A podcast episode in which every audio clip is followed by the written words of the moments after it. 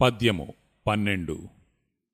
ఎడ్లు రెండు తిన్న నిహమున స్తంభించు నెడ్లు మూడు తిన్న నిహము విడుచు నెడ్లు తెలియు మనుజుండు నేర్పడ యోగిరా విశ్వదాభిరామ వినుర వేమ.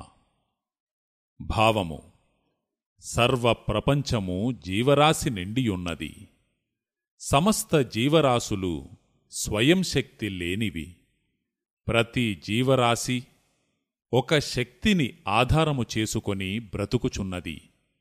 అది ఏ? ఆత్మశక్తి. జీవాత్మ.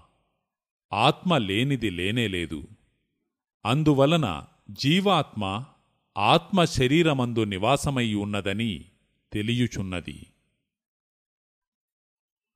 ఒక్క శరీరమందు మాత్రము పరిమితమై ఉన్నది జీవాత్మ.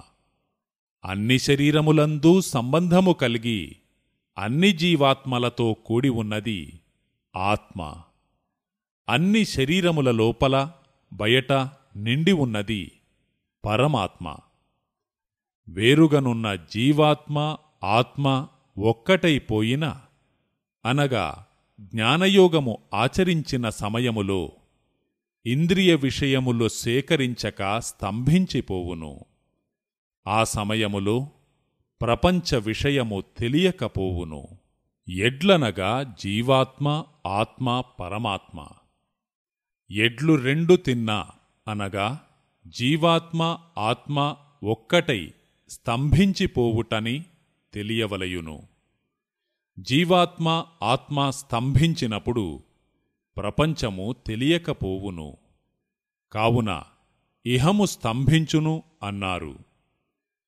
జీవాత్మ ఆత్మ వివరము మరియు విషయము తెలిసినవాడు యోగి.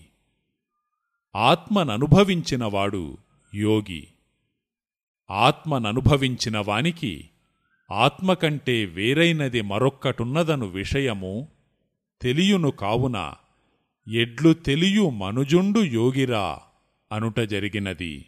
జీవాత్మ ఆత్మయందు కలియడము యోగము. ఇది శరీరముతో శరీరములో జరుగు పరి.